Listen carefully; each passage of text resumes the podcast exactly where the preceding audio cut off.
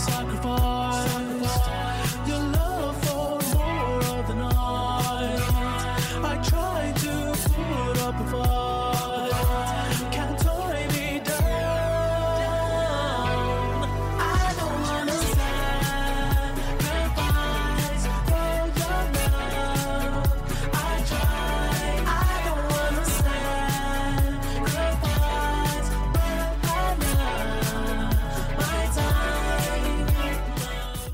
Ευνηδιάζοντας τον Γιώργο Ανανίδα πατώντα το play για να ξεκινήσουμε να κάνουμε ένα ακόμα podcast.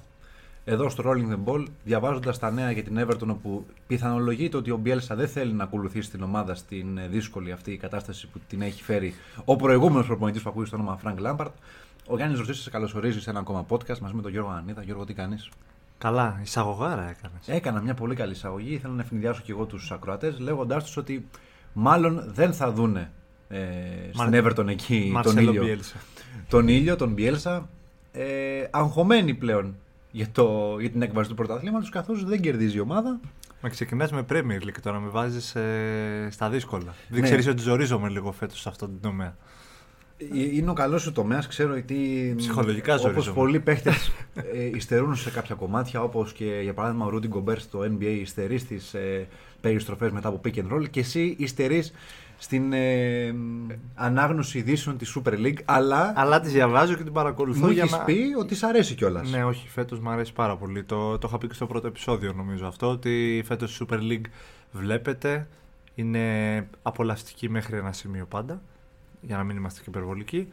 Και το κυριότερο απ' όλα έχει μάχη μέχρι τέλους για τον τίτλο. Μιλώντας για μάχη μέχρι τέλους Γιάννη, ο Παναθηναϊκός έχει απολέσει για τα καλά το προβάδισμα του συν 8 νομίζω που είχε στον ε, πρώτο γύρο και είναι πλέον στο, μόλις στο συν 1 από την ε, δεύτερη ΑΕΚ. Η ήττα από τον Μπάουκ ήταν ε, καθηλωτική, θα έλεγε κανείς για τους πράσινους. Ε, και πλέον ε, ποια είναι η επόμενη μέρα στον Παναθηναϊκό; Πώς διαχειρίζεσαι κάτι τέτοιο όταν έχεις ένα ρόστερ 13 παικτών με δύο προσθήκες φυσικά; Που γίναν τώρα και θα βοηθήσουν μέσω επιθετικά Klein Heisler και Ο Μαντσίνη. Μαντσίνη και Μαντσίνη από τον Άρη. Και κάτι δημοσιεύματα τα οποία γράφανε και για Κάουλι πάλι στη Λουντογκόρε. Τώρα Κοίτα, το χρειαζόσουν τρεις μεταγραφές στάνταρ χρειαζόσουν για να γεμίσει λίγο ο πάγκος και να σβήσει σε εισαγωγικά τους τραυματισμούς που είχε στο. τους ατυχείς τραυματισμούς που είχε στο χειμώνα, στον πρώτο γύρο. Ναι. Ε, δεν το ξέ- ξέρω. Το ξέρουμε, δεν γίνεται να συνεχίσει ο Παναθηναϊκός με αυτό, με τόσο μικρό ρόστερ και να φτάσει να κυνηγάει το πρωτάθλημα μέχρι το τέλος. Είχαμε πει βέβαια σε, πριν ένα ή δύο επεισόδια ότι αυτοί οι παίκτες πρέπει να σφίξουν τα δόντια και να πάνε μέχρι τέλους. Αποδείχθηκε όμως δύο μάτια νομίζω έχουν περάσει από τότε. Έχει αποδειχθεί ότι δεν μπορούν. να Εντάξει, σφίξουν όπως τα είπες, δόντια. ότι δεν μπορείς να έχεις ε, απαιτήσεις από ένα ρόστερ μεταξύ 14 παικτών 13 την απέτηση να σου κερδίζει όλα τα παιχνίδια, έστω και στο νήμα. Όπως επίσης δεν μπορείς να έχεις και την απέτηση να κερδίσεις το πρωτάθλημα όταν πλέον δεν είσαι ούτε η καλύτερη επίθεση ούτε και η καλύτερη άμυνα.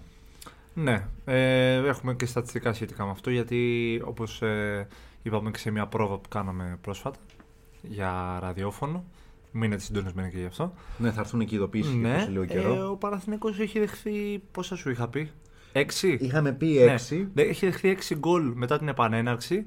Είχε την καλύτερη άμυνα στον πρώτο γύρο, είχε δεχθεί μόλις 4 και τώρα έχει δεχθεί 10 σύνολο. Δηλαδή έχει φάει μέσα σε ε, 4 παιχνίδια. 5, 4, Εγώ, εγώ θα πω ότι είναι και τα παιχνίδια με τον Μπάουκ στο κύπελο που είναι άλλα τρία. Ναι. Έχει δεχθεί όσα γκολ δέχτηκε όλο τον πρώτο γύρο. Υπάρχει πρόβλημα. Προφανώς έτσι. Εντάξει, είναι και αυτό που είπαμε ότι οι παίχτες είναι λίγο πολύ σκασμένοι και δυσκολεύονται λίγο να ανταπεξέλθουν και σε ένα πολύ πιεστικό πρόγραμμα. Βέβαια, πλέον τα δύσκολα για τον Παναθηναϊκό περνάνε. Ε, θα υπάρξει μια περίοδος ε, εκεχηρίας. Χάριτος. Ναι, μια περίοδος χάριτος. Πλην του παιχνιδιού με τον Αστέρα που έρχεται αυτή τη βδομάδα. Μετά Έχει, έχετε- έχεις και τον Ολυμπιακό, αλλά είναι προς το τέλος αυτό. Αυτό είναι προς το τέλος. Τώρα τα δύσκολα πάνε προς την πλευρά της ΑΕΚ, του ΠΑΟΚ και του Ολυμπιακού. Ε, Επίσης, πολύ σημαντικό είναι ότι ο Παναθηναϊκός χαμογελάει στο τέλος, αρκεί η διαφορά να είναι μικρή ή να είναι από πάνω, γιατί τελευταία αγωνιστική στο πρωτάθλημα παίζει ο Ολυμπιακός ΑΕΚ. Είναι ένα πολύ δύσκολο παιχνίδι για τους Ερυθρόλευκου στην Αγία Σοφιά, που η ΑΕΚ λογικά μέχρι τότε μπορεί να έχει ε, ηρεμήσει και αυτή για να έχει σκεφτεί λίγο καλύτερα τα playoffs, γιατί πλέον όσο περνάει ο καιρός δεν θα κερδίζει μόνο η ΑΕΚ ή μόνο ο ΠΑΟΚ και ο Ολυμπιακός. Όλοι κάπου θα γκελάρουν. Ο Παναθηναϊκός τις έκανε τις γκέλες του. Λογικά θα έρθει ένας καινούριο Παναθηναϊκός στο παιχνίδι με τον Αστέρα. Έχει ένα παιχνίδι με τη Λαμία στη λεωφόρο, αλλά τώρα αρχίζουν και εξισορροπούν λίγο τα πράγματα. Ναι, και η ΑΕΚ η οποία είναι, όπως λέγαμε, στην καλύτερη κατάσταση αυτή τη στιγμή από όλους. Είναι στο, μόλις στο μείον 1, είναι στην καλύτερη αγωνιστική κατάσταση. Ε, η πλειονότητα των ποδοσφαιριστών της, αν όχι όλοι, αν δεν κάνω λάθος, είναι υγιεί. Δεν έχει απουσίες ο Αλμέιδα. Ε, έχει την καλύτερη επίθεση με 38 γκολ. Έχει την καλύτερη άμυνα πλέον με παθητικό 9 γκολ, γιατί ο Παναθηναϊκός έχει πλέον παθητικό 10. Τέλος η καλύτερη άμυνα του Ιβάν Ιωβάνοβιτς. Ε, και κάπως έτσι έχει τεθεί πλέον ως το ακλόνητο φαβορή για, τον, ε, για την πρωτιά πριν τα play-off τουλάχιστον. Στα play-off είναι μια εντελώς διαφορετική ιστορία που θα τη δούμε τότε. φυσικά. Επίσης ε, το σενάριο που ήρθε χθες, τουλάχιστον ιδιοζωγραφικά, ότι η ΑΕΚ σκέφτεται μια πρόταση περίπου. Ε, έγινε μια πρόταση βασικά, μια κρούση της Στουτγκάρδη, Στουτγκάρδης για τον, Αυτό. ε, για τον Κατσίνοβιτς. 8 εκατομμύρια. Ε, το ποσό που ζητάει η ΑΕΚ είναι στα 8 εκατομμύρια. Είναι ένα ποσό το οποίο αντικατοπτρίζει τουλάχιστον την προσπάθεια του παίκτη που έκανε πάρα πολύ καιρό να επανέλθει και την καλή του παρουσία πριν τον τραυματισμό του, όπου ήταν ένας ε, καταλη, ε, καταλητικό παίκτη όσον αφορά το παιχνίδι της ΑΕΚ στο χώρο του κέντρου μαζί με τον Σιμάνσκι. Δεν νομίζω αν ήμουν η ΑΕΚ, ε, δεν ξέρω αν θα έδινα έναν τόσο κομβικό παίκτη όπως ο Γκάτσινοβιτ. Για... Σε αυτό το σημείο. Σε αυτό το σημείο ενώ κυνηγάω πρωτάθλημα. Δεν ξέρω πώς το σκέφτεται η διοίκηση της ΑΕΚ βέβαια, η ΠαΕ, αλλά γιατί να μην κάνεις λίγο υπομονή το καλοκαίρι; Δηλαδή, σου είναι τόσο απαραίτητα τα χρήματα, θα βρεις κάτι τόσο ποιοτικό Στην και τόσο... αγορά δεν πρόκειται να μιλήσει τώρα τίποτα τέτοιο. Θα βρεις κάποιον τόσο ολοκληρωμένο χάφο όπως ο Γκατσίνοβιτς να σου κάνει αυτά που σου κάνει. Ε, Αν και- με λιγότερα από 8 εκατομμύρια για να πεις ότι βγήκα και κερδισμένος από την πώλησή του. Για κάτσε και σκέψου όμω και τα άλλο. Τον Κατσίνοβιτ πέρσι στον Παναθηναϊκό ήρθε αυτή την περίοδο από τη Χόφενχάιμ. Ε, μ, για πολλούς λόγους τότε θεωρήσαν ότι ο δανεισμός του είναι ε, φούσκα, είναι ένα σενάριο το οποίο δεν θα βγει στον Παναθηναϊκό. Βγήκε. Ήταν ένας από τους πιο σημαντικούς παίκτε της κατάκτησης του κυπέλου και της πορείας του Παναθηναϊκού στα play-off που τον οδήγησε μέχρι και τους ομίλους του, μέ- μέχρι τα προκριματικά συγγνώμη, του Conference League. Έγινε η μεταγραφή του στην ΑΕΚ ως ελεύθερος και η ΑΕΚ από εδώ και πέρα τον έχει χρησιμοποιήσει και ο Γκατσίνοβιτς κάνει ε, χρονιά καριέρας. Έχει τα περισσότερα γκολ από κάθε άλλη σεζόν, πασάρει καλύτερα, ε, κόβει καλύτερα μέσα στο γήπεδο. Είναι ίσως η καλύτερη του χρονιά. Είναι παντού, είναι παντού. Οπότε είναι λίγο δύσκολο για την ΑΕΚ να πει ότι εγώ αυτόν τον παίκτη πλέον δεν ξέρω αν μπορώ να τον πουλήσω στα 8 εκατομμύρια. Όσο και να τον πουλήσω όμως, επειδή το παιχνίδι και το πρωτάθλημα είναι στην κόψη του ξηραφιού και με, στο πίσω μέρος του μυαλού του Γιώργου, αυτό που είπαμε και πριν off the record, ότι υπάρχει και η περίπτωση και ο Πινέδα να μην μείνει στην ΑΕΚ το καλοκαίρι. Ναι, είναι δανεικός από τη Θέλτα. Ναι, είναι μια περίπτωση όπου η ΑΕΚ κινδυνεύει να χάσει δύο παίκτες σε ένα διάστημα 4 μηνών. Και οι δύο κομβική σημασία στην μεταξύ, βασικοί και οι δύο. Ε, όταν έχει όλη την ομάδα υγιή, ο Αλμέιδα και είναι και οι δύο από τα πρώτα ονόματα που γράφει στο χαρτί του, συσσαγωγικά. Ε, δεν είναι απου... απουσίες που θα τις καλύψεις εύκολα, αυτό θέλουμε να πούμε. Και δεν, όχι τίποτα άλλο, δεν έχουν γραφτεί ε, δημοσιεύματα που να συνδέουν την ΑΕΚ με παίκτες παρομοιού βεληνικούς, παρομοια κλάσης που να έχουν όχι όνομα, αλλά να έχουν κάποια στατιστικά που να μπορούν να υποστηρίξουν αυτό που κάνει η ΑΕΚ αυτή τη στιγμή στο γήπεδο. Ναι, δηλαδή δεν βρίσκω τρόπο τώρα η ΑΕΚ να μπορέσει να αναπληρώσει τους δύο παίκτες. Γιατί όταν είναι να πουλήσει, πρέπει να έχουν βγει και κάποια δημοσιεύματα ότι θα το καλύψει κάποιος αυτό το κενό. Ναι. Δεν ήταν φύγει ο Κατσίνοβιτ και να τσεπώσει τα χρήματα και να πεις μετά συνεχίζω να κυνηγάω πρωτάθλημα με, όποιον, θα- με τον Μάνταλο, ας πούμε, στη θέση του. Μα το σωστό όταν πουλάς πρέπει να έχεις ήδη μεταγραφικό στόχο και να έχεις κάνει και μια επαφή μαζί του. Αλλά και το τμήμα σκάουτινγκ κάποιων ελληνικών ομάδων δεν είναι και το καλύτερο. Βλέπε του Παναθηναϊκού που Προφανώς. ε, στο όνομα του συν 7 συν 8 χαράμισε το κλίμα της ομάδας και τη φυσική κατάσταση των παικτών για να μην έρθουν ποτέ οι μεταγραφές και η τελευταία μεταγραφή είναι η προχθεσινή του Μαντσίνο που έπαιξε το παιχνίδι με τον Πάο. Πέρασαν πάνω από 20 μέρες το Γενάρη για να. Πάρα ποιες- πολλές. 25 μέρες πέρασαν μέσα στο μεταγραφικό παράθυρο του Γενάρη για να κάνει κίνηση ο Παναθηναϊκός στα εξτρέμ.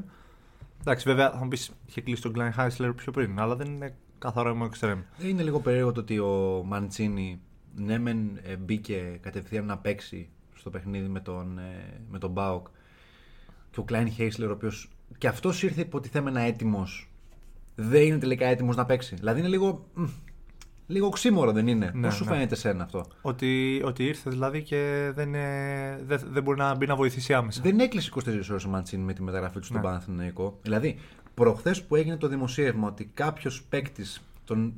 ήταν λίγο φωτογραφικό βασικά σαν ακτινογραφία. Δεν μας λέγανε ακριβώς ποιος είναι, αλλά λέγανε ότι υπάρχει ένας παίκτης από τη Θεσσαλονίκη, ο οποίος είναι ελεύθερος και γίνεται στην Αθήνα. Εντάξει, μέσα σε λίγες ώρες είχε γίνει. Καταλάβαμε γνωστό ποιος όμως, είναι. Ναι, εντάξει.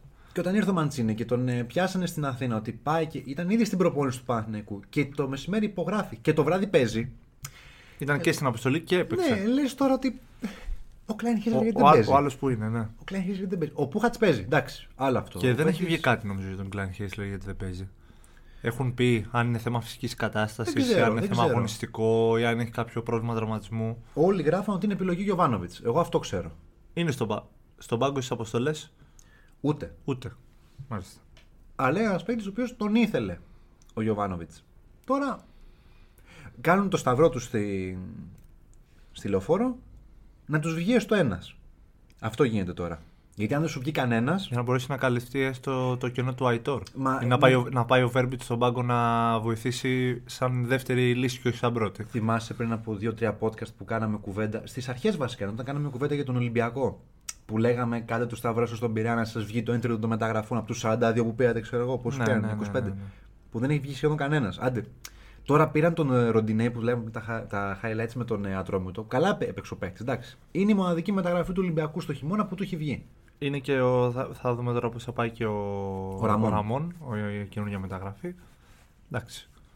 Λένε ότι πιθανότητα Έτσι θα οι είναι. μεταγραφές όμως. Ναι. Δηλαδή δεν θα, ξέρεις. Θα μπει άμεσα λένε στην αποστολή του Μίτσελ. Ο Ραμόν δεν είναι ότι θα λείψει. Λέπε Κλάιν Χέισλερ, επειδή τον ανέφερες. Ναι, ναι, ναι. ναι. Ε, δεν, ε, δεν μπορώ να πω κάτι γι' αυτό. Έχουμε κάτι καινούργιο εδώ πέρα σχετικά με το γήπεδο του Παναθηναϊκού. Ολοκληρώθηκε η κατάθεση των φακέλων από τους υποψήφιους αναδόχους. Ναι, αυτό είναι μια ιστορία που τρέχει από μ, ε, τον περασμένο Σεπτέμβριο ότι έγινε, θα γίνει διαγωνισμός για ανάδοχο για να αναλάβει η εταιρεία Ναι. τέλος πάντων το γήπεδο. Πήρε παράταση. Είχαν πει ότι. Εντάξει, τώρα κάνουν ήδη στην κατάθεση των φακέλων. Οκ, είναι κάθε λεπτομέρεια σχετικά με αυτό το project θα βγαίνει προς τα έξω.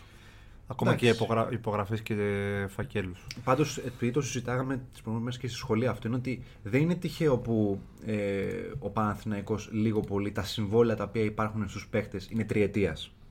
Ναι. Κάτι θέλει να δείξει αυτό. Δεν δείχνει μόνο ότι είναι η εμπιστοσύνη του Γιοβάνοβιτς, είναι ότι η ΠΑΕ, του, Πα- ε, η ΠΑΕ Παναθηναϊκός μάλλον ψάχνει να κρατήσει τους παίκτες μέχρι και εκείνο Αυτό. το σημείο που θα Αυτό φτιάχνεται σκέφτηκα- το γήπεδο. Αυτό σκέφτηκα εγώ. Υπολογίζει την περίοδο που θα έχει έτοιμο το γήπεδο, που τα έσοδα θα ανεβούν πολύ απότομα προφανώς μόλις είναι έτοιμο και μπει σε αγωνιστική σεζόν το γήπεδο.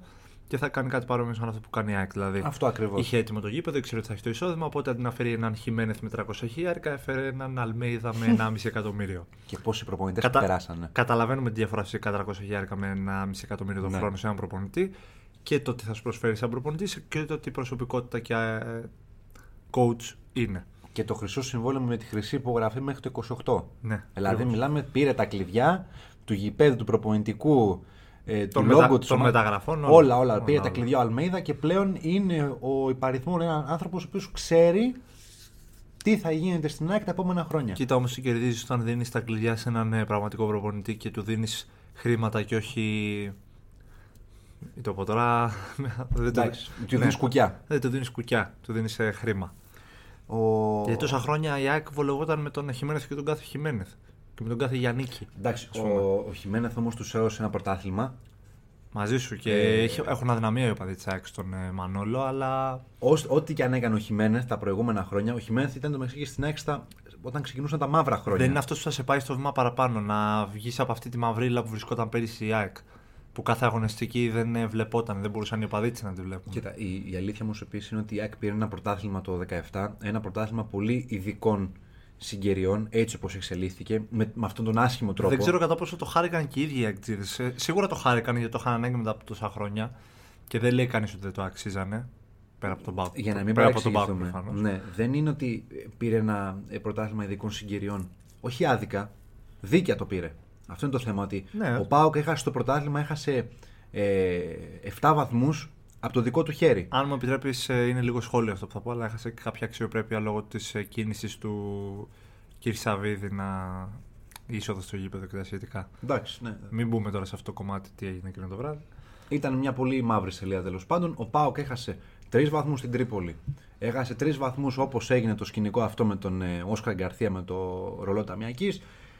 Και ε, αυτό που διαμαρτύρονται άδικα για αυτό το offside του Μαουρίσιο. Ε, αν υπήρχε ο υπολογιστής και η οθόνη του VAR, Θα μιλάγαμε διαφορετικά. σήμερα τώρα. θα μιλάγαμε για ένα διαφορετικό αποτέλεσμα το οποίο ε, μπορεί, μπορεί να, σκορα, να, να έχει σκοράρει ο Πάουκ μετά. Εντάξει, να μην Ναι. λέμε και ό,τι θέλουμε. Αλλά δεν έγινε αυτό.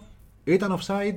Τελειώνει η ιστορία. Μετά το πήρε ο Πάουκ δίκαια. Όπως το πήρε με την πολύ καλή μπαλά που έπαιξε με το κυριαρχικό ποδόσφαιρο. Αίτητο. Ναι, είναι κομμάτι της ιστορίας. Τελειώνει εκεί το παραμύθι. Ναι, δηλαδή, ναι, ναι. όποιος το πήρε τότε το πήρε δίκαια. Αν δεν το είχε πάρει την επόμενη χρονιά ο Πάουκ, νομίζω ότι η γκρίνια για τα γεγονότα του 17 θα ήταν ακόμα πιο έντονη τώρα. Μα τι εννοείς, αφού ακόμα γίνεται γκρίνια. Ακόμα γίνεται γκρίνια, αλλά σκέψου και να μην έπαιρνε πρωτάθλημα την Μα- επόμενη χρονιά ο Πάουκ. Δεν είναι λίγο περίεργο να, να τελειώνει ένα παιχνίδι 2-0 στην Τούμπα με τον Παναθηναϊκό, να έχεις ένα πολύ ισχυρό προβάδισμα, το οποίο το, το υπερασπίστηκε χθες. Δεν έχασε ο Πάουκ, ήρθε ένα-ένα. Και η πρώτη σου κουβέντα είναι ότι μετά το παιχνίδι ότι αισθάνομαι ότι έχουμε αδικηθεί και μας έχουν κλέψει ένα περσινό κύπελο και ένα πρωτάθλημα πριν από 5 χρόνια. Ε, είναι λίγο- Φωτογραφίζεις τον ε, Λουτσέσκου τώρα. Μα, ε, Είναι λίγο. Πώς να το πω, ρε παιδί μου. Δεν πατά στην πραγματικότητα όμως. Αυτή είναι η διαφορά. Μιλάμε για έναν άνθρωπο που γουστάρει, αν μου επιτρέπει το, το ρήμα, να προκαλεί. Οπότε βγαίνει λίγο εκτός εξίσωσης. Ναι. Θέλει να προκαλεί, θέλει να δημιουργεί αυτή την ίντριγκα, αυτή την. Να πάρει το βάρος από τους παίχτε και Το- να το φορτώσει στον εαυτό να του. βάλει λίγο φωτιά στο παιχνίδι πριν το παιχνίδι κλπ. Ε, Μιλώντας για Πάουκ και Ιβάν Σαββίδη, ο, ο πρόεδρος ε, της ΠΑΕ Πάουκ, ε, θα προσφέρει, πρι- έχει, έχει υποσχεθεί πριν πρόκρισης στους ποδοσφαιριστές του για την πρόκριση επί του Παναθηναϊκού στη Λεωφόρο. Α, Μετά- μόνο, για, όχι για τον τελικό, γιατί παίζει με την όχι, Λαμία. όχι, μόνο για την πρόκριση, δεν, όχι για να πάνε τελικό. Τι σου έλεγα για τον Απόλλων Παραλιμνίου και τη Λαμία; Το Μεγα, έχουμε- Μεγάλος Απόλλων Παραλιμνίου, προσπάθησε Α, πάρα ναι, για πολύ. το κύπελο λέγαμε ότι έχει πιθανότητες να περάσει. Έχασε 4-2 στη Λαμία, αλλά μιλάμε ότι πάλι ο Απόλλωνας έδειξε, όχι ο Σμύρνης, ο Παραλιμνίου, έδειξε τρομερά στοιχεία ομάδας. Ε, μου κάνει τρομερή εντύπωση που η Λαμία, εντάξει, είναι και από τους υποψήφιους για να πέσει, ότι δυσκολεύτηκε πάρα πολύ με τον Απόλλωνα. Πάρα πολύ. Ο, ε, πιθανότητα να δείχνει και το, το πεσμένο της επίπεδο φέτος. Το να παλεύει με μια ομάδα χαμηλότερης κατηγορίας. Ίσως η Λαμία να μην αλλοιωθεί πάρα πολύ στο κύπελο, καθώς έχει δύσκολους αγώνες. Είναι μία εκ των τριών υποψηφίων για να φύγει από την ε, Super League μαζί με τον Ιωνικό και τον Λεβαδιακό. Είπαμε και στο προηγούμενο podcast ότι ο Πάζ Γιάννη κατά 80% έχει σωθεί, πήρε βαθμούς με την ΑΕΚ, πήρε βαθμούς με τον Ολυμπιακό, νίκησε και τον Λεβαδιακό. Ε, μάνι μάνι αυτή είναι ε, 7 βαθμοί που η Λαμία πιστεύω 7 βαθμούς που μπορεί να πάρει μέχρι το τέλος του πρωταθλήματος. Ναι, Και έχει. αν. 8 έχει. έχει 8, οπότε αν πάρει άλλους 7. είναι λίγο περίεργα τα πράγματα εκεί. Αλλά ο Λουτσέσκου, για να γυρίσω και να το κλείσουμε το θέμα αυτό, είναι προπονητάρα. Είναι προπονητάρα. Με πάντα, επικεφαλαίο. πάντα προκλητικός, αλλά προπονητάρα. είναι Το- προπονητάρα. Ε, Έχουμε ξανά. έχει, Έχουμε, στοιχεία, ξα... Πεπο- έχει στοιχεία Ποπόβιτς για μένα. έχουμε ξανακάνει μνήμα στο. Α, για μπάσκετ. Ναι, Ναι, έχει ναι, στοιχεία ναι, ναι. Ποπόβιτς ο άνθρωπος. Έχουμε ξανακάνει μνήμα για το πώς παλεύει με ένα νεανικό σύνολο να παίξει ποδόσφαιρο και να παρουσιάσει κάτι δυνατό στο γήπεδο. Το έκανε στη λεωφόρο την προηγούμενη εβδομάδα με μπροστάρι τον 19χρονο Κωνσταντέλια. Τι παιχτάρα είναι αυτός ο Κωνσταντέλιας, ρε φίλε. Τι παιχτάρα. Εγώ σου είναι είπα σε αυτός. 2-3 χρόνια πιθανότητα, αν όχι νωρίτερα, σε 2-3 χρόνια νομίζω ότι μπορεί να τον βλέπουμε στο εξωτερικό. Τι παιχτάρα είναι ο Κωνσταντέλιας. Εγώ τράβαγα τα μαλλιά μου όταν τον έλεπα να κάνει αυτά τα πράγματα στη λεωφόρο. Να κάνει γιογιό Πούγκουρα και Σχέγκεφελ. Να, να παίρνει την μπάλα και να αλωνίζει Έτρεχε το όλο, χορτάρι της λεωφόρου. όλο, όλο το κέντρο το έτρεχε μόνος του. ναι. Τρομερός παίχτης. Απλά θα είναι φάουλ άμα πάρουμε τα λεγόμενα Λουτσέσκο ότι κάνουμε μια νεανική ομάδα για τα επόμενα χρόνια. Ε, ρε φίλε, μην τον δώσεις σε, σε δύο χρόνια. Και μετά. Ε, τον κρατάς όμως, άμα σου πει ότι έχω πρόταση από τη Γερμανία, από τη Γαλλία, από την Ιταλία, από την Ισπανία ή από την Αγγλία στην καλύτερη. 20 μοίρια. 20 μοίρια και τον δίνουμε. 20 Αυτό. μοίρια. Ε, ναι, τσέπος έτα. Τέρμα. Τσέπος έτα Όχι τουλάχιστον. τώρα 10 της Όχι, ξεφτύλας. Δεν έκανε ξεφτύλα. 19, 19 χρονών παιδί το οποίο κάνει πλάκα στην ε, Super League. Εγώ θεώρησα ξεφτύλα και τα 12 του Τσιμίκα του Ολυμπιακού. Θεώρησα ότι ο Αυτό και αν Ολυμπιακός, δεν ήταν σκάνδαλο. θεώρησα ότι ο Ολυμπιακός μπορούσε να έχει πάρει πολύ παραπάνω. Και ο Ρέτσος πήρε 20. Ναι. Ο Ρέτσος πήρε 20. 22. 22. Ε, κάτσε να πω τώρα και μου Για, για ξέφυγε. Liverpool. Όχι, όχι, όχι. Καμία σχέση. Κάτι σχετικά με τον Κωνσταντίνο. Α, ναι, μπράβο. Έχω γνωστό παύλα φίλο, ε, ο οποίος είναι από Σέρες και φανατικός παγκοτζή φυσικά. και, είχε παρακολου... και του μίλαγα για τον Κωνσταντέλια και μου λέει, φίλε μου λέει, τον, είδα, τον είχα δει όταν ήμουν πάνω. Λέει, με την Under 17 του Πάουκ τότε, να μπαίνει αλλαγή και να κάνει χαβαλέ. Δεν θυμάμαι με ποια Under 17 αντίπαλη έπαιζε. Αλλά μου λέει, τον θυμάμαι από τότε Ελληνικού παιδάκι. πρωταθλήματος Under 17, ε. Προφανώς. Ε, μου λέει, το θυμάμαι από τότε παιδάκι να κάνει τρομερά πράγματα. Είναι τρομερή προσωπικότητα Κωνσταντέλιας και σαν παίκτης ε, και πιστεύω ότι δεν θα χαθεί μέσα στο χρόνο. Οριμότητα, πραγματικά οριμότητα στο παιχνίδι του για τέτοια ηλικία, τόσο όριμος. σε αυτά που κάνει. Αν δει το πώς δημιουργεί το δεύτερο γκολ, το πώς βάζει το τρίτο με το που του έρχεται την μπάλα, είναι, είναι τρομερός. Ο Πάοκ έχει εύκολη λία με το Λεβαδιακό στην Τούμπα. Ε, πάμε λίγο Ολυμπιακό που τον ε, παραμελήσαμε Τον, λίγο. ναι, έχουμε πει για τους άλλους τρεις, θα πούμε και τον. ε, Μόνο, μόνο και μόνο οι αναφορές σε Ραμούν και Ροντινέη θα μπορούσαμε να πούμε ότι ο Ολυμπιακός πήρε μια νίκη με τον Άρη. Γλίτωσε τον κεφαλικό από το πέναλτι του Γκρέι που το πιασε ο Τζολάκης και η κόκκινη κάρτα. Παιδιά, δεν είναι άδικη η κόκκινη κάρτα στον Ντόι. Είναι πέναλτι. Μην λέμε τώρα και ό,τι θέλουμε γιατί έχουν φριζάρει το πλάνο που βάζει ο επιτιθέμενος του Άρη το χέρι στο πρόσωπο του Ντόι και λένε ότι είναι καρμπόν η φάση του, του Άβυλα με τον, ε, με τον Ιωαννίδη Από στη τη- από λεωφόρο. τη στιγμή που απλώνεις χέρι στον άλλον ε, στο πρόσωπο κλπ. Ε, την κίτρινη έχει δεδομένη και η κόκκινη είναι στην ευχαίρεια του διαιτητή. Το θέμα είναι ότι η επαφή αυτή όμως έχει γίνει πριν ε, γίνει το, το χέρι. Ναι, αυτό. ναι. Ε, είναι Προηγείται. πέναλτι. Προηγείται. Είναι πέναλτι. Προκρίθηκε ο Ολυμπιακός. Τελειώνει η κουβέντα εκεί. Δεν υπάρχει λόγος να το συνεχίσουμε. Παίζει με την ΑΕΚ στα ημιτελικά. Ένας Ολυμπιακός που από τη μέση και μπροστά πετάει φωτιές και πίσω είναι κα- σε κάθε επίθεση να κάνουν το σταυρό τους. Ε, Τι θα γίνει; Πριν το λέγαμε για το μάτσο με τον Ατρόμητο. Πόσες Ω, ευκαιρίες καλά. είχε ο Ατρόμητος να έχει κάνει το 1-0 πριν το 1-0 του Ολυμπιακού.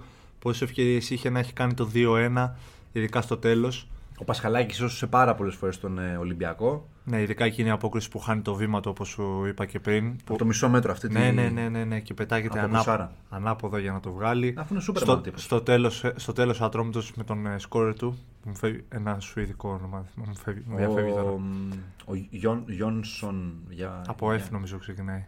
Ας Για τον δες βρω το- τώρα. δε- εδώ. δες το μία. Εδώ ας σου πω τώρα τι γίνεται. Λοιπόν, Ε, αλλά το χάνει μόνος του τέλος πάντων με προβολή από πάρα πολύ κοντά.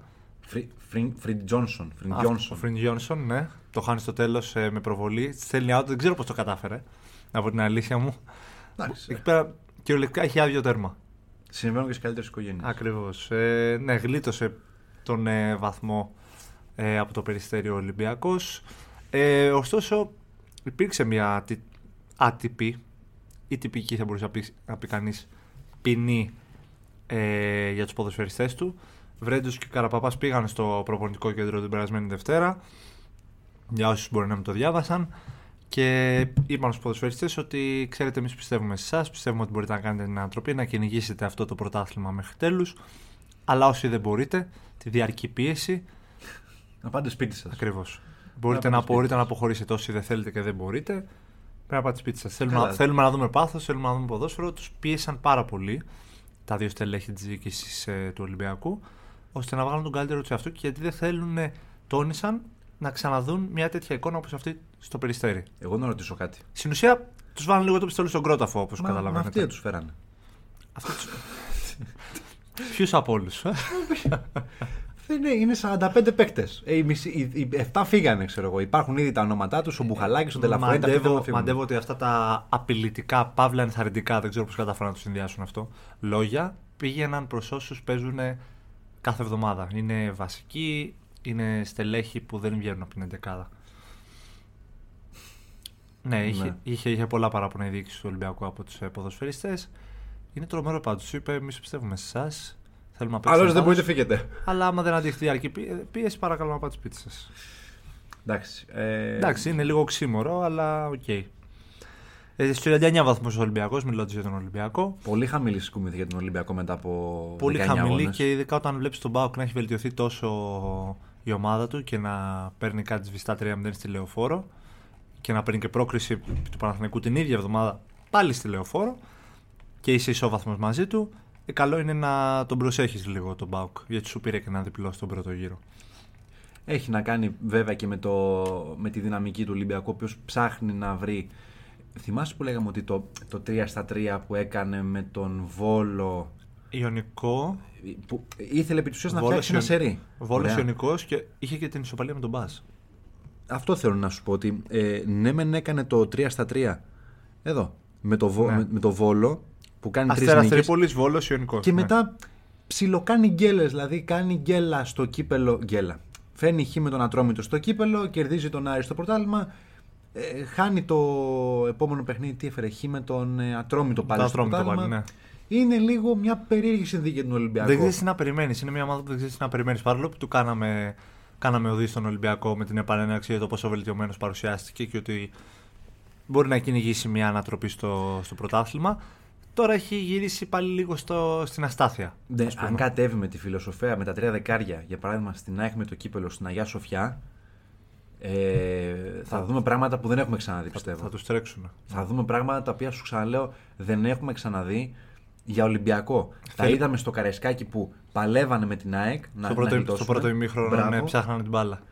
Δεν θέλω να σκεφτώ τι πρέπει να κάνει κάτι ο Μίτσελ. Πρέπει να βρει έναν τρόπο. Θα περάσει τον Γκάρι και τον. ε, Αυτό θα Μασούρα. έλεγα. Θέλει πολύ μελέτη από πλευράς Μίτσελ, από πλευράς προπονητή ε, αυτό το παιχνίδι. Γιατί θα παίξει με μια ομάδα που ναι, μεν έχει παρουσιάσει τη συγκαταβατική στο δεύτερο μισό, γιατί παίζεις με περισσότερη σκοπιμότητα έχοντας στόχο τον τίτλο. Γιατί δεν μπορείς να ανοίγεις συνέχεια και να παίζεις ποδόσφαιρο και να τρέχεις και να παίζεις κάθετα και να αφήνεις κενά. Εφόσον κυνηγάς το πρωτάθλημα, πρέπει λίγο να είσαι συγκαταβατικός όπως κάνει μέχρι τώρα ο Αλμέιδα και η ΑΕΚ. Αλλά εφόσον ε, μυρίσει αίμα στην έδρα της κιόλας που θα είναι καυτή, ε, αυτό είναι δεδομένο ότι θα είναι καυτή η έδρα της ΑΕΚ με τον Ολυμπιακό. Άμα παίξεις με τρία δεκάρια ο Μίτσελ τα οποία δεν μαρκάρουν, αντικειμενικά τώρα μιλώντας, ε, δεν μπορώ, νομίζω ότι μπορούν να περιμένουν πολλά από τον Εμβιλά και τον. Ε, ε, Και τον Νμπο- Χουάνγκ. Και τον Χουάνγκ. Το, τον Πήγα, καλό πήγα, Χουάνγκ. πήγα να τον πω in bomb. Ναι, εντάξει. Καλά να το διευκρινίσει γιατί ο Βίτζο δεν. ε, Ναι. Το σάστονα, είναι μια άλλη περίπτωση. ε, παίκτη, αυτά από. Μεγάλο μάτς περιμένουμε, δεν το συζητάμε αυτό. Για, για το κύπελο λες. Ναι, ναι, ναι, ναι, ναι. Αργούν λίγο αυτά, είδα ότι έχουν μια πολύ μεγάλη παύση από τον πρώτο στο δεύτερο αγώνα. Οπότε θα μεσολαβήσουν και άλλα πράγματα στην πορεία. Καλά, ε, μιλάμε και για το πρωτάθλημα που έρχεται αργότερα. Γιατί Ναι. ο Ολυμπιακός έχει να πάει στη Φιλαδέλφια κάποια στιγμή. Ναι, Ε, ισχύει. δεν, δεν θα τη γλιτώσει. Η ΑΕΚ παίζει με τον Άρη στην Αγία Σοφιά μια πολύ δύσκολη αποστολή για την ΑΕΚ Δύσκολη στο αποστολή. γήπεδο της. Αλλά ας μην γινόμαστε γραφικοί. Η ΑΕΚ είναι αίτητη, είναι σταθερά νικηφόρα μες στην έδρα της. Δεν έχει, Μόνο νίκες. δεν έχει ούτε ισοπαλία, δεν δέχεται εύκολα γκολ. Με έναν Άρη ο οποίος παίζει ψυχωμένα, του λείπει το γκολ. Ο Πάρντιου τον έχει ψηλοστερώσει πάντως. Δεν έχει κάνει τις Δεν έχω, δεν έχω μελετήσει πολύ την κατάσταση του Άρη, αλλά αυτό που έχω διαβάσει και έχω δει είναι ότι ο Πάρντιου τον έχει Χθες βάλει σε μια έλειπες σειρά. Και είχαμε μια κουβέντα τέλος πάντων με τα παιδιά λέγοντάς τους ότι ναι, καλός προπονητής, αλλά παίζει με τις μεταγραφές του, του Μούργος, Μπούργος, του Μπούργος. Δεν έχει, δεν έχει πάρει δικούς του παίκτες. Άρα, τι να κάνει κι αυτός, ό,τι του δώσανε με αυτά προσπαθεί να κάνει ομάδα. Ε, Όχι, δεν κάνεις ομάδα με αυτά. Με αυτά παλεύεις. Με αυτά παλεύει. Κάνεις ομάδα όταν πάρεις δικού σου παίκτε, όταν έχεις δικό σου σχέδιο, δικό σου πλάνο. Όταν μιλήσεις, κάτσεις κάτω με τη διοίκηση και τους πεις: Εγώ θέλω παίκτη σε αυτή- σε αυτή και αυτή τη θέση, μου κάνει ένας με αυτά και αυτά τα στοιχεία. Άρα ο Πάρντιου πιθανότατα θα κρυθεί από το καλοκαίρι. Πιστεύω βγάζει τη σεζόν για πλάκα. Έχει σε μια αξιοπρεπή κατάσταση και θέση στον Άρη βάσει του υλικού που διαθέτει. Οπότε, ναι, νομίζω το, το, από το καλοκαίρι και μετά τον κρίνουμε τον Πάρντιου από την επόμενη σεζόν. Ε, κάτσε να το βγάλει το καλοκαίρι. Αυτό εγώ πιστεύω θα το βγάλει. Έκανα πρόβλεψη, ας εκτεθώ πάλι. Ναι, γιατί το hot take με εμένα σου έχω πει ποιο είναι ότι. Για Μίτσελ έχεις πει ότι Για δεν, Μίτσελ δεν, δεν, βγάζει. Τον, δεν, τον, όχι, δεν, δεν βγάζει, είναι ότι δεν θα ανανεώσουμε τον Ολυμπιακό. Ναι, θα κοιτάξει για κάτι άλλο η διοίκηση του Ολυμπιακού. Α, μπρα- α, μπράβο, αυτό ήθελα να ακούσω Θα από κοιτάξει σένα, για κάτι παραπάνω. ότι- ναι. Όχι ότι θα κοιτάξει κάτι άλλο Μίτσελ, θα κοιτάξει κάτι άλλο Ολυμπιακός. Ο Ολυμπιακός έχει κοιτάξει, ναι, να πάει σε Γιατί κάτι ο άλλο. Μίτσελ, ε, τι- η καλύτερη του είναι να κάθεται εκεί πάει και να πληρώνεται. Ναι, για τον γιατί- Ολυμπιακό είναι λίγο ξαναζεσταμένο φαγητό ο Μίτσελ εισαγωγικά. Πώς το λένε, δεν είναι ότι άλλαξε η φιλοσοφία του Ολυμπιακού με τα τρία δεκάρια. Ένα παιδάκι το οποίο δεν έχει ιδέα από, από προπονητική, αν σκεφτείς τι έχει κάνει ο Μίτσελ, είναι μια κίνηση ενός μικρού παιδιού. Α, ε, μπαμπά μας φέρανε τον Μπιέλ και τον Χάμες. Αν βάλω και το φορτούνι μέσα, κάνω υπερομάδα. και τους πετάει όλους μέσα. Κερδίζει η ομάδα. 1-0. Μπορεί να αρπάξει τρία γκολ η ομάδα στο τέλος. Μπορεί να τα αρπάξει. Δεν είναι όπως ο Παναγιώτο που λες ότι ε, είμαστε του μισού μηδέν, θα κρατηθούμε. Πώ θα σφίξουμε τα. Δεν είμαστε την ΑΕΚ που πάμε πάνω κάτω το γήπεδο. Ο Ολυμπιακός είναι. Θα βάλουμε ένα γκολ μπροστά. Ναι, μπαμπά. Θα αρπάξουμε τρία πίσω. Παίζει μπαμπά. Έτσι είναι. Αυτό είναι. Το έθεσε ωραία, ναι, όντως. Μα έχει βάλει, και, έχει βάλει τις τρεις βεντέτες του από Ελλάδα. Δεν είναι βεντέτα, απλά είναι μπαλαδόροι που δεν θα τρέξουν όσο πρέπει. Ναι, με αθλητικό τίτλο είναι, είναι βεντέτα, ρε παιδί. μου. Ναι, οκ. Ε, μιλώντας για Ολυμπιακό την Κυριακή και αυτός παίζει 4 η ώρα με τον ε, ΟΦΗ εντός έδρας. Νομίζω εύκολη αποστολή για του Και ο Όφη, και ο Όφη σώθηκε. Και ο Όφη πήρε πολύτιμους βαθμούς.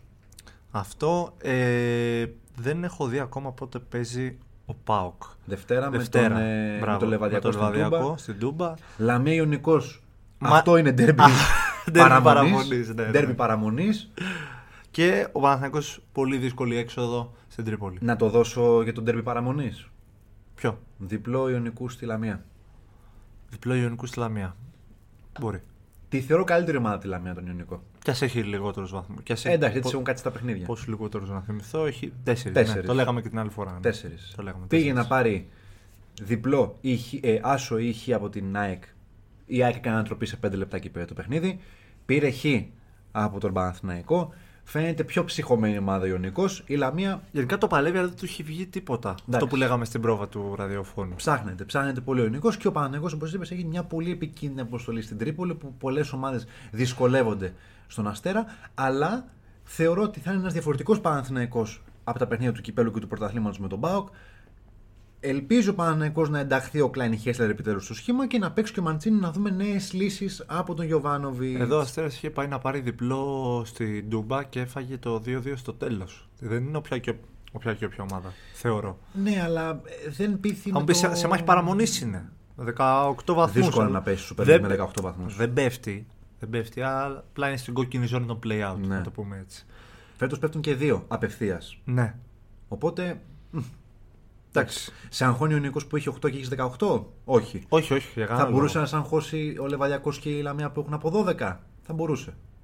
Ναι. Εντάξει, α, τώρα μιλάμε για ομάδες που δεν θα πάρουν το τρίποντο εύκολο να πεις ότι θα πάρουν δύο νίκες και θα κάνεις δύο ήττες. Ναι, ναι, ναι. ναι. Όντως, όντως. Αυτό. Έλα να αλλάξουμε. Πάμε λίγο για, για ξένο. Να δούμε τι γίνεται. Ναι. Με είδηση που είπαμε Το και κάναμε, πριν. το κάναμε το μισάωράκι μας πάλι στην ε, Super Ναι. League. Πάμε αυτό το που μου είπες πριν ότι ο Μπιέλσα σκέφτεται. Ο Bielsa- Από καλοκαίρι όμως. Ναι, για να πάμε σε Premier League. Ο Bielsa έχει ρίξει ήδη δύο άκυρα στην ε, Everton. Τα Ζαχαρωτά θέλανε διακάω τον ε, Αργεντινό coach, πρώην coach της Leeds. Αλλά ο Bielsa τους εξήγησε ότι θέλει να αναλάβει από καλοκαίρι. Αν τον θέλουν θα πρέπει να περιμένουν το καλοκαίρι, διότι θέλει να κάνει το σχεδιασμό του από την αρχή. Ε, πραγματικός προπονητής, ε, ένας, πρα- μόνο, πραγματι, μόνο ένας πραγματικός προπονητής μπορεί να πει κάτι τέτοιο σε, σε έναν σύλλογο. Έτσι. Και νομίζω ότι είναι και μια προφητική δήλωση του Μπιέλσα αυτή. Γιατί αν σε ένα παράλληλο σύμπαν ο Μπιέλσα έκλεινε στην Everton, στην κατάσταση που είναι έτσι η ομάδα τώρα που πέφτει, αν ο Μπιέλσα ήθελε να βάλει πάντα σε μια ομάδα, ένας προπονητής κοιτάζει το υλικό που έχει. Αν κάποιοι παίκτες του κάνανε και κάποιοι άλλοι δεν του κάνανε, που μπορεί αυτή να είναι κομβική για την Everton που δεν του κάνουν, θα μπορούσε να χρεωθεί ακόμα και την αποτυχία της ομάδας το να μείνει στην Ακριβώς. κατηγορία. Οπότε λέει, τελειώστε, ε, μείνετε στην κατηγορία και τα συζητά όλα. Μα τους εξήγησε, τους εξήγησε ότι φο, φοβάται, εισαγωγικά, να, μην μπει, να μπει ένα υποβασμό στο βιογραφικό του. Γιατί να το θέλει αυτό με ένα υλικό που δεν είναι δικό του; Το δεν το έχει επιλέξει αυτός. Σωστό είναι αυτό. Και ο Μπιέλισσα παίζει ένα ταχυδυναμικό ποδόσφαιρο, ανοιχτό. Είναι ένας από τους ανθρώπου που δίδαξε τον Πέμπ Guardiola. Άσχετα με το τι, τι πορεία έχει κάνει η καριέρα του ένας και του άλλου. Άσχετα που ο, ο Ρουμενίκη τον πήγε σπίτι του. Ναι, ακριβώς. Ε, Premier δεν έχουμε παρεπτώσει αυτό το Σαββατοκύριακο Γιάννη. Έχουμε FA Cup. Είχε κύπελο, είχε. Τα, τα κύπελα βασικά είχε. Σήμερα Παρασκευή έχουμε Manchester City Arsenal παρακαλώ στο FA Cup.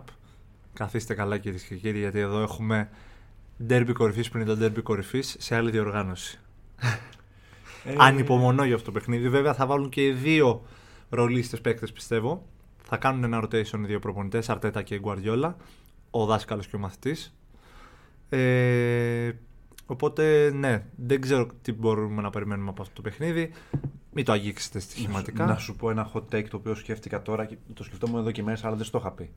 Αν τελειώσει το πρωτάθλημα ε, με 7-6 βαθμούς διαφορά και είναι η United αυτή η ομάδα που διεκδικεί το πρωτάθλημα, αυτά τα δύο αποτελέσματα με την Crystal και την Arsenal θα είναι αυτά τα οποία έχουν δώσει το πρωτάθλημα την Arsenal. Ακριβώς, ναι. Γιατί έχασε τρομερή ευκαιρία η United, να μην λέμε τώρα για τι θέλουμε. Και, με, Αυτή- Γκρι- και με την Crystal Palace Αυτή τώρα. η γκέλα με την μπάλα Ναι, τη εντάξει. στήχησε πάρα πολύ. Πονάει. Έφαγε γκολ στο 90 με την Arsenal 3-2. Θα μπορούσε να φύγει με χ από το Emirates. Την ήττα από την Arsenal εν μέρη την περιμένεις. Το χ με την μπάλα δεν το περιμένεις. Ναι, εντάξει. Όπως είναι ένα ντέρμπι, στα ντέρμπι μπορεί να γίνουν τα πάντα. Αλλά αυτό το, τα δύο γκολ στο 90 φεύγα που σου στοιχίζουν βαθμούς ε, πονάει. Δύο Επίσης, φορές έχω- κιόλας ανησυχητικό. Ναι, άρα κάτι σημαίνει αυτό. Ότι κάτι γίνεται στο τέλος και η ομάδα δεν λειτουργεί. Ναι. Ρε, τι γίνεται στην Championship εδώ πέρα; Πάλι τα ίδια. Πάλι Burnley, επιστροφή Sheffield United στην, ε, στην Premier. Στη Championship δεν απογοητεύει, δεν απογοητεύει ποτέ έναν ποδοσφαιρόφιλο, να ξέρεις.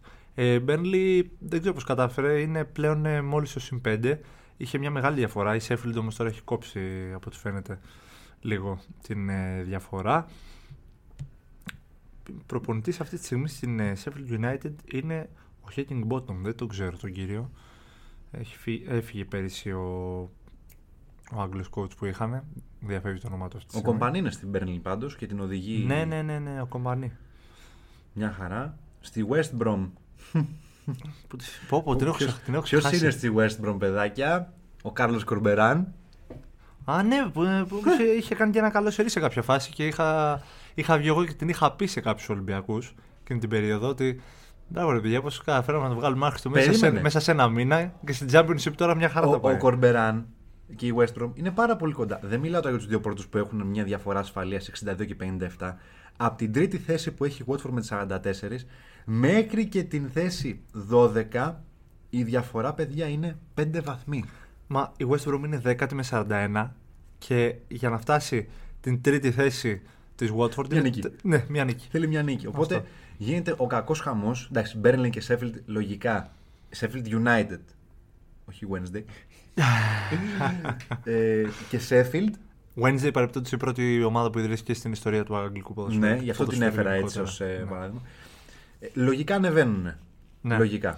Μπένλι έτσι δείχνει. Δυστυχώς δεν θα τη γλιτώσουμε. Δεν θα γλιτώσουμε αυτούς τους ξυλοκόπους αυτή την ομάδα που αντιπαθώ. Ε, φίλε, πάρα δεν μπορώ πολύ. άλλο Watford, δεν μπορώ άλλο Norwich και Burnley. Δεν τις μπορώ αυτές τις τρεις. Εγώ Νόριτ δεν μπορώ γιατί είναι το απόλυτο ασανσέρ της, ε, του αγγλικού ποδοσφαίρου. Μήπως θα έπρεπε να υπάρξει ένα νόμος, ένας νόμος στο αγγλικό ποδόσφαιρο που θα πρέπει να απαγορεύει αυτό το πράγμα; Είναι λίγο άδικο, θεωρώ. Γιατί είναι άδικο; Ρε φίλε, βάζεις budget. Βάζεις budget. Μα άμα, άμα είσαι αρκετά ικανός στο να ανεβαίνεις από την Championship που είναι για μένα από τα πιο δύσκολα πρωταθλήματα που μπορεί να βρεθεί μια ομάδα, ούτε καν αγγλική ομάδα, μια ομάδα γενικά, άμα ανεβαίνεις από εκεί είσαι μάγκας. Άμα πέφτεις όμως στην Premier League γιατί είναι υπερβολικά ποιοτική και δυνατή για σένα, είσαι ανίκανος για την Premier League. Άρα δεν μπορούμε να φτιάξουμε μια ενδιάμεση κατηγορία για σένα. Ωραία λοιπόν, επειδή το έχουμε και ντόπιο. Γιατί δεν εξυμνούμε τους ανθρώπους της Nottingham Forest που πήγανε στο Βαγγέλη Μαρινάκη και του είπανε: Κοίταξε να δεις, ανεβήκαμε. Πρέπει να κάνουμε κάποιες μεταγραφές για να μείνουμε. Πήρε 17 παίκτες. Πώς να πάει. Και είπε: με, Μα Ναι, ναι, τους ναι. είπε: Πάρτε. Άνοιξε, άνοιξε την τσέπη. Πάρτε. Και το παλεύουν να μείνουν. Το παλεύουν. Βλέπουμε την ώρα της κάθε χρονιά να ανεβαίνει από την Championship στην Premier, να μην κάνει ούτε μία μεταγραφή. Αυτόν τον Πούκι δηλαδή τον τρώμε στη μάπα. Πόσα χρόνια τον τρώμε τον Πούκι στη μάπα; Από το 19 που ανέβηκε η Νόριτς μετά από χρόνια. Καλά, ήταν και πιο πριν στην ομάδα, αλλά τον τρώμε στη μάπα κάθε χρονιά. Από Ναι, ναι. Champion σε Premier, από Premier σε Champion και από- πάει έτσι. Υπήρχε μια περίοδο που ήταν φορομαρισμένος και είχε, είχαν αρχίσει να γράφονται κάτι τελείως χαζά ρεπορτάζ για να πάει σε μεγάλες ομάδες. Μετά έκανε αυτή, ξεφούσκωσε όπως κάθε παίκτης που φορμαρίζεται για λίγο καιρό και γεια σας ο Πούκι. Δηλαδή, δεν είναι λίγο γελίο το ότι ανεβαίνει κάθε χρονιά μια ομάδα η οποία δεν προσφέρει τίποτα στο βαθμολογικό πίνακα. Στο κάτω-κάτω, ρε Γιώργο, να σου πω κάτι, το συγκρίνω και με το NBA. Ε, Ακόμα και οι Detroit Pistons αυτή τη στιγμή που είναι τελευταίοι στο NBA ή οι Houston Rockets θα πάνε και θα κερδίσουν τους, τους Celtics σου λέω τώρα που είναι πρώτοι ή τους ε, Nuggets. Ναι. Δεν μπορώ τώρα να κάθομαι να βλέπω τώρα την Norwich να μπαίνει στην Premier και να αρπάζει. 5 από τη City, 6 από τη Liverpool, 7 από τη United, 8 από τη μία, 9 από την άλλη. Μα κάθε χρονιά άρπαζε 5, 6 γκολ. Ναι, ναι, ασανσέρ κανονικό. Εγώ Και- πέρυσι που ανέβηκε πάλι μέχρι να ξαναπέσει, είχα πει δεν θέλω να το ξαναδώ. Θα ξαναπέσει. Μα είχαν και αυτό το ανέκδοτο τον προπονητή πέρσι. Δεν μου φέρνει κάτι καινούριο, κατάλαβες. Εγώ θέλω ομάδες που να μου φέρνουν κάτι καινούριο. Ενώ ότι είχαμε φέρνει κάτι καινούριο. Η Bradford έφερε κάτι καινούριο και γι' αυτό έμεινε κιόλας. Γι' αυτό Φυσικά. έμεινε και γι' αυτό θα ξαναμείνει και γι' αυτό εγώ πιστεύω η Bradford, σαν υγιής σύλλογος που είναι, θα μείνει, θα μείνει για χρόνια ακόμα στην Premier. Φυσικά. Έφερε κάτι καινούριο και έμεινε. Αυτοί είναι μάγκες. Δεν, δεν αναιρώ τίποτα. Αυτή τη στιγμή, όπως το πες και πριν. Η υπάρχουν- Burnley πιστεύω ας πούμε, ότι θα ανέβει και πιθανό, πολύ πιθανό να ξαναπέσει. Όχι πολύ πιθανό. Λογικά θα ξαναπέσει. Είναι η η μία υποψήφια για να πέσει. Γιατί αυτή τη στιγμή, ακόμα και αν σου λέω εγώ, η West Ham είναι στην ίδια θέση που είναι φέτος, η Everton κάποιον τρόπο θα βρει και θα μείνει κατηγορία. Ακόμα και αυτό το πιστεύω. Να τη σφίξουν και λίγο παραπάνω σου λέω Ναι. γιατί, για την Everton. Ε, να, πέσει το, να πέσει η Bournemouth και η South, άλλο ανέκδοτο η Southampton τέλος πάντων, που κάθε χρόνο αρπάζει 9 και 7 γκολ. Και τώρα μεταξύ της Wolves, της Leeds, της Leicester. Α πέσει η Wolves. Όχι, ρε, εντάξει, να πέσει ο Wolves. Κρίμα είναι. Ε, Με λοπετέγγι προπονητή, άστον να τον άνθρωπο να, αποδει... Ω. να αποδείξει μια φορά τον εαυτό του. Ο Λοπετέγκη λέει. Εντάξει, να αποδείξει μια φορά τον εαυτό του. Στην Ισπανία τον χαντιακώσανε πριν, ε, τρία- πριν τέσσερα χρόνια στο Μουντιάλ. Το θυμάσαι αυτό, ε, Ναι, που- πριν το Μουντιάλ. που τον πήρανε στην Τον, Ισπανία; κάνανε, τον κάνανε σκουπίδι. Και επειδή έκλεισε στην τέτοια. Ναι, ναι, στην, ναι. ε, στη Ρεάλ. Τον νύχτα. Ποια νύχτα, μεσάνυχτα. Εκεί που άλλαξε η ώρα. Του είπα να σου πω, φύγε. Εντάξει, ήταν ε, τρομερή ξεφτύλα τότε. Ε, ναι, λοιπόν, έχουμε κύπελο FA. Ε, θα μείνω μόνο στο Manchester City Arsenal. Όλα τα άλλα δεν έχουν ιδιαίτερο ενδιαφέρον.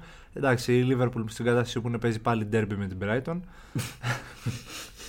με την ελπίδα να μην αρπάξει τρία αυτή τη φορά, η κόκκινη. Ε, πάμε στην Ευρώπη γενικά, στα μεγάλα ευρωπαϊκά πρωταθλήματα. Εκεί όπου η Νάπολη αγκαλιάζει το πρωτάθλημα στην ε, Ιταλία. Σιγά δηλαδή. σιγά ναι, όσο περνάνε οι αγωνιστικές. Γιατί μετά την ποινή της Juventus, η, οποία Ω, είναι- καλά. η οποία είναι μεγάλο θέμα ρεπορτάζ για κάποιον από εμάς, νομίζω κάποιος το έχει αναλάβει. Εγώ. Στο ρωτάει. Εσύ. ναι. Εγώ το παρακολουθώ αυτό ναι, το ναι, θέμα. ναι. Ε, το οποίο, να το πω και ως ότι. Μείνετε συντονισμένοι να το διαβάσετε στο ρωτήσει. Ναι, δεν υπάρχει αυτή τη στιγμή κανένα δημοσίευμα το οποίο να λέει ότι υπάρχει ποινή ακόμα και σε μετόχους της ομάδας. Η ποινή εντωμεταξύ είναι εφέσιμη, δηλαδή μπορεί η Juventus να κάνει έφεση και να την κερδίσει και να επιστρέψουν οι 15 βαθμοί. Εντάξει, μεταξύ μας, πολύ δύσκολο να γίνει κάτι τέτοιο. Στην Ιταλία οι νόμοι περνάνε. Ναι, αυτό. Ε, Δεν είναι Ελλάδα. Εντάξει. Εσύ είπας, δεν υιοθετούμε τίποτα στην εκπομπή και ο Ανίνα καταλάβει το είπε. λοιπόν, ε, αυτό που πες Γιώργο, 50 βαθμοί για την Νάπολη, 38 για τη Μίλαν. Ε, Πάνω εκεί που η Νάπολη πήγαινε να κινδυνεύσει λίγο από το Juventus, σκάει αυτό και τη δίνει το πρωτάθλημα αγκαλιά. Δίκαια, δίκαια. Και Τελείως. όσο και σκέψου περνάνε. ότι, σκέψου ότι δεν έχει προ- ολοκληρωθεί, ο- τώρα ολοκληρώθηκε ο πρώτος γύρος, 19 μάτς. Έχουμε άλλα 19. Έχουμε πάρα πολύ δρόμο, αλλά δεν δείχνει η Νάπολη ικανή να πέσει, να χάσει έδαφος.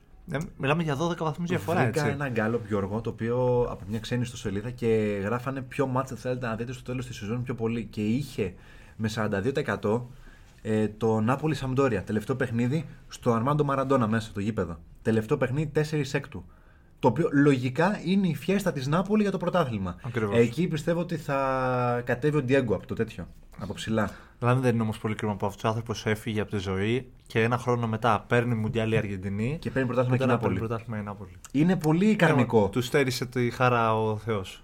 Η αλήθεια είναι. στέρισε στον εαυτό του τη Στον χαρά εαυτό δηλαδή. του. Στέρισε ο Ντιέγκο στον εαυτό του τη χαρά να δει τις δύο αγαπημένες του ομάδες. Εντάξει, τρομερή προσωπικότητα του παγκοσμίου ποδοσφαίρου, ίσως ο καλύτερος όλων των εποχών. σω γιατί έχουμε άλλον καλύτερο όλων των εποχών. Όχι το Ρονάλντο φυσικά, εντάξει, το βάρος έχουμε το Μέση. Αλλά εντάξει. Ε, Φοβήθηκα για λίγο τι θα πεις. Πας καλά. Εντάξει, είπαμε, είπαμε. είπαμε. Τώρα μην λέμε ό,τι Η θέλουμε. Νάπολη είχε 19 μάτς να κάνει τα απολύτως βασικά για να κρατήσει τη διαφορά της με τη Μίλαν. Αν όχι σε διψήφια διαφορά, να την κρατήσεις στου 8-9. 12 ποντάκια ίσου ούτε με 4 παιχνιδάκια. Ακριβώς, εντάξει. Δηλαδή, γι' αυτό λέω πρέπει να κάνει τα βασικά η Νάπολη τώρα. Να κερδίζει την Κρεμονέζε, να κερδίζει την. Ακριβώς, να την την ε, Κρεμονέζε, Τάλιαρ, την ε, Βερόνα, την Σαλερνιτάνα και Σπέτσια και δεν συμμαζεύεται. Τι ομάδες έχουν ανέβει στην Ιταλία; Έχω δύο-τρία χρόνια να παρακολουθήσω σταθερά και έχουν ανέβει κάτι τρελές ομάδες. Τότε που είχε ανέβει η Σπάλ και λέγανε ότι είναι ομάδα τους Παλιάρα. το θυμάσαι αυτό. ναι, ναι. ε, εντάξει, αυτά από την Ιταλία. Απλά πραγματάκια για την ε, Νάπολη. Λα Λίγκα η Μπαρσελόνα πάει στη Χιρόνα να παίξει. Ε, η Μπαρσελόνα αυτή τη στιγμή η οποία είναι τρεις βαθμούς μπροστά από την ε, πολύ μέτρια μετά το Μουντιάλ Ρεάλ. Ε, η Ρεάλ έχει κάνει τις γέλες τη και αυτή. Σοσιαδάδ για Champions League, επιτέλους. Όντως. Επιτέλους Σοσιαδάδ για Champions League. Στροφή. Η αλήθεια είναι. Ε, μισό λεπτό, γιατί τώρα ήθελα να δω προϊστορία και την έχασα. Πίσω, πίσω. Ναι, ναι, ναι, ναι. ναι. Ε, συνέχισε, δεις; συνέχισε εσύ. Να δεις την προϊστορία της Real με τη Σοσιαδάδ. Και αυτό. Και θέλω. Δύσκολο Σου πω. πάντω το σενάριο ε, ότι δεν θα κρυθεί στη τελευταία στροφή το πρωτάθλημα στην Ισπανία. Έχει πολύ μικρή διαφορά. Επιτέλους δείχνει η ομάδα του Τσάβη λίγο να έχει μια συνοχή. Πέρσι δεν την είχε. Τώρα θα μου πείτε, δεν κέρδισε την ε, Real ε, δύο φορές και άλλη μια φορά φέτος και συνέχεια την κερδίζει. Ναι, ρε παιδιά, στο τέλος τι μετράει, δεν μετράει το πρωτάθλημα για το Champions League Ναι, και το μετρα- κύπελο; Ε, συγγνώμη αυτό που είπα για την Γκέλη τη Real, έκανα λάθος. Το μόνη, η μόνη γκέλα που είχε κάνει είναι από τη Villarreal, το δι- ήταν με 2-1 μέσα στη Villarreal. Αλλά είναι αρκετή ώστε να την κρατήσει αυτή τη στιγμή τρεις βαθμούς πίσω από την Barcelona.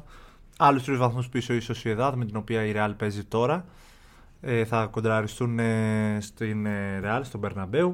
Χώμα η Ατλέτικο Μαδρίτη, να το πούμε γι' αυτό. Ε, χώμα είναι 7 βαθμούς πίσω από τη Sociedad και είναι τέταρτη. Είναι, είναι τυχερή που είναι τέταρτη με τέτοια διαφορά. Η Ναι, Ατλέτικο. αλλά έχει τη Villarreal. Έρχεται η Villarreal από πίσω ισόβαθμη και αυτή με 31 και, η η Betis. Betis λίγο πιο πίσω έκτη με 28. Ποιος πέφτει εκεί; Στην Ισπανία αυτή τη στιγμή όπως είναι τα πράγματα πέφτει για πλάκα η Έλτσε, έχει 6 βαθμούς σε 18 μάτς. Ο Χριστός και η Παναγία. Και μετά υπάρχει μεγάλη κόντρα. Κάντιθ με 16, Βαγιαδολίδ με 17, Θέλτα με 17, Χετάφε με 17, Σεβίλη, καημένη Σεβίλη με 18. Σεβίλη με 18. Λοπεντέκι γύρνα πίσω. Ναι, αυτό. δηλαδή από την, τελε... από την 19η θέση μέχρι την 11η Είναι πέντε βαθμοί. Όλα παίζονται. Είναι πέντε βαθμοί διαφορά. Ναι. Όλα Τίποτα. παίζονται. Όλα παίζονται. Και να κλείσουμε για την Bundesliga που έχει κάνει το comeback Ναι, της. μην, μην κλείσει με τη Γαλλική Super League, δεν υπάρχει λόγος. Όχι, δεν, Γαλλία δεν πάω. Ναι, δεν, δεν- ακουμπα, δεν ακουμπάω δεν Γαλλία. ακουμπάμε Γαλλία. Συγγνώμη, δεν είναι πέντε τα μεγάλα ευρωπαϊκά πρωταθλήματα, είναι τέσσερα. Όχι, πέντε είναι, είναι και η Super League μέσα σε αυτά. δεν το είπε. το είπα. Ε, η Dortmund πάει στην ε, Bayer Leverkusen ε, την Κυριακή. Το Σάββατο έχουμε Bayern Bayern είναι ο Μονα... μοναδικός ο οποίος είπε τη Leverkusen, Bayer Leverkusen. Πάμε παρακάτω. Bayer. Τι- Το είπες όμως Bayer Leverkusen. Δεν είπα τον Νι. Η Ο, δεν είπα- Bayern. Δεν είπα Γιάννη. Α, Είπα ότι είναι ο μοναδικό άνθρωπος που είπε τη τη Leverkusen την είπε Bayer Leverkusen. ε, εντάξει, μ' άρεσε να λέω το πλήρω όνομα. Η Bayern τώρα υποδέχεται Eintracht Frankfurt. Ε, η Eintracht η οποία είναι τέταρτη. Σε Έχουμε... ένα ντέρμπι από τα παλιά. Ναι, ναι. Με Γιάννη Αμανατίδη μέσα.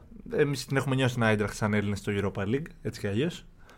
Ε, ε, πέρσι. Ναι, Με Ολυμπιακό. Ναι, ναι, ναι, ναι. Α, ναι, όντως. Ναι, ναι, ναι. Το πήρε κιόλας. ακριβώς, γι' αυτό το λέω. Ε, η Union.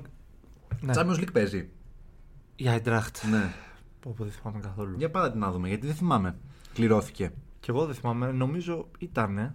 Ω, ναι, ναι, ήτανε, ρε. Πρέπει να όχι, έχει όχι, περάσει φέτος, κιόλας. φέτος λέω. Ε, φέτος, φέτος, φέτος. Εδώ στο πρόγραμμα πες. Ναι, περίμενα. Α μην το κάψουμε. Είναι για το κινητό περίεργο. ε, ναι, ήταν με την. ε, Πας εδώ, Γιώργο, θα σε ναι, βοηθήσω εγώ. συγγνώμη. Πας εδώ, Είμαι αδαής. πας εδώ. Δεν είσαι αδα, είσαι μικρός. Πας εδώ και βλέπεις. Είναι. Champions League, ναι, ναι, με την ναι, ναι. Νάπολη. Ναι, έχει Α! κληρωθεί με την Νάπολη. Όπα, κάτσε. Έχουμε εδώ πέρα γάμος της κληρώσει. Λοιπόν, άσε, άσε το. Εγώ θα έλεγα στην Νάπολη. Αφήστε το τσουλού. Πάρτε το πρωτάθλημα. Γιατί ρε φίλε, εφόσον έχεις τέτοια διαφορά στο πρωτάθλημα, δεν αφήνεις το τσουλού. Ίσα ίσα το κυνηγάς και λίγο. Έλα, αν είσαι ο Σπαλέτη τώρα, δεν πας να κατεβάσεις την καλύτερη σου ομάδα με την Άιντραχτ. Το ίδιο έκανε Δεν και πιστεύεις ότι μπορείς να Παναθηναϊκός. περάσεις την Άιντραχτ Φραγκφούρτη Το ίδιο έκανε Παναδιακό στο 3 και το πλήρωσε. Εντάξει. Με τη, με τη Ριζούπολη. Ναι, το δεν- πλήρωσε. δεν Ε, άφησε μπορείς. το παιχνίδι στο UEFA με την Πόρτο και το πλήρωσε. Δεν μπορείς να αφήσεις. Τώρα έχει κληρωθεί με την Άιντραχτ, δεν έχει κληρωθεί με την ε, Bayern, την City και αυτές. Έχει κληρωθεί με την Άιντραχτ. Πρέπει να το Να κυνηγήσει. το πάρει η Chelsea στο Champions League. Ένα στόχο έχει φέτος. Καλά. Ε, παραβλέπω το, τη χαζή πρόβλεψη. δεν παίζει Hot αυτό. take, hot take. Ναι, hot take. Ε, νομίζω αυτά γενικά στο σύνολο. Ε, η Νάπολη υποδέχεται τη Ρώμα. Α, έχει μεγα... ξεφορτώνεται ακόμα ένα μεγάλο παιχνίδι στην Ιταλία. Παίζει με τη Ρώμα του Ζωζέ Μουρίνιο, η οποία είναι, η οποία είναι πέμπτη με 37. Εντάξει, μία ανοίγει εκεί. Απλά κατοχυρώνει ακόμα ένα δάχτυλό της στην αγκαλιά του πρωταθλήματος, του ένα, Σκουντέτο. ε, ένα δάχτυλό της στο σκουντέτο. Αχ, Λέω πως το έχει πάρει αγκαλιά, ρε παιδί μου, βάζει τα δάχτυλα πάνω, βάζει ακόμα ένα. Δεν, δεν υπάρχουν πονηρές φράσεις, υπάρχουν πονηρά μυαλά, Γιάννη. ένα δάχτυλό της πάνω στο σκουντέτο. Εγώ δεν έκανα καμιά πον- πονηρή σκέψη. Εγώ απλά είπα το, η λεπτομέρεια του δαχτύλου με το, με το ναι, τρόπαιο. Όπω αγκαλιάζεις έτσι, βάζεις και τα δάχτυλα από πίσω, ξέρεις τώρα. Πάει. Όπου απλά κλείστε τα μάτια και καταλάβετε, κάντε το εικόνα. λοιπόν. λοιπόν. Κάπου εδώ ήταν ο χρόνος μας για σήμερα. Ακόμα ένα Rolling the Ball φτάνει στο τέλος του. Ελπίζουμε να ενημερωθήκατε για ό,τι μπορεί να μην είχατε ενημερωθεί. μπορεί να είχατε ήδη ενημερωθεί και απλά να μας ακούσατε. Αν μας κλείσατε κακώς, Κακώς. Ευχαριστούμε όσους μένετε μέχρι το τέλος, γιατί βλέπουμε πώς μένετε μέχρι το τέλος. σας παρακολουθούμε. Σας παρακολουθούμε. Ε, κάνουμε και εμείς αυτά που κάνει τώρα με τις παρακολουθήσεις. Όχι, φυσικά έχουν ανέβει πάρα πολύ τα νούμερα και σας ευχαριστούμε πάρα πολύ γι' αυτό.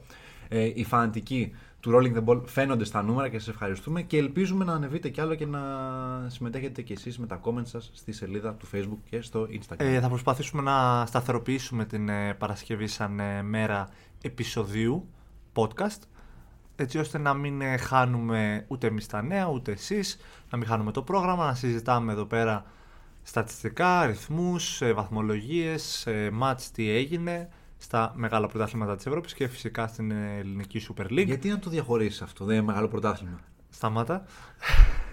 και από το Φλεβάρι πρώτο Θεός έχουμε και Champions League εκεί να δείτε υλικό. Ε, αυτά από εμάς. Ήμουν ο Γιώργος Ανίδας, ήταν ο Γιάννης Ροζής.